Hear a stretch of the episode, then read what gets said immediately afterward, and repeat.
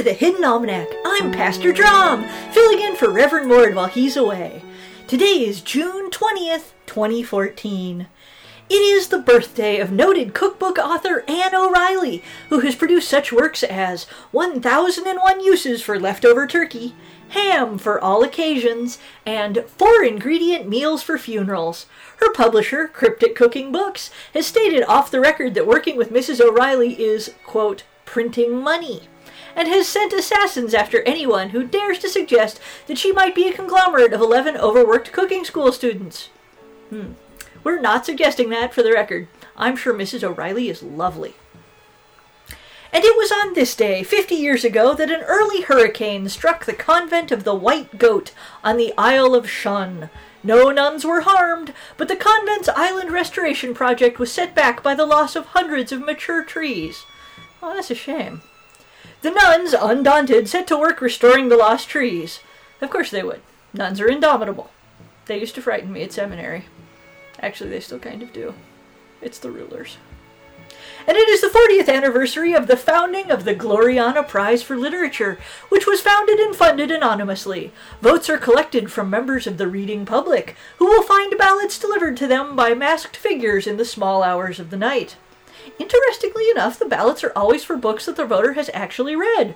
The masked figures wait politely until the ballots are marked, then vanish as mysteriously as they have come.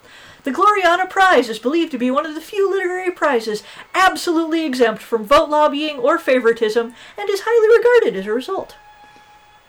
It is the feast day of Saint Phallos, patron of male fertility rights.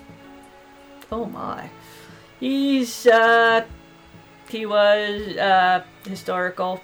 Is represented as, uh, represented by things. Goodness.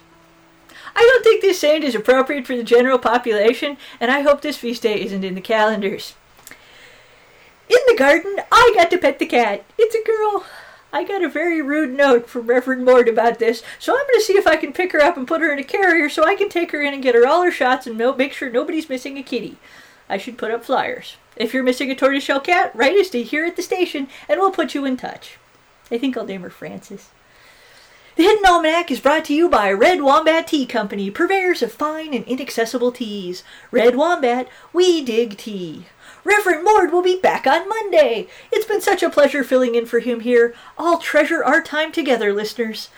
That's the Hidden Almanac for June 20th, 2014. Be safe and have a wonderful day. The Hidden Almanac is a production of Dark Canvas Media and is written by Ursula Vernon.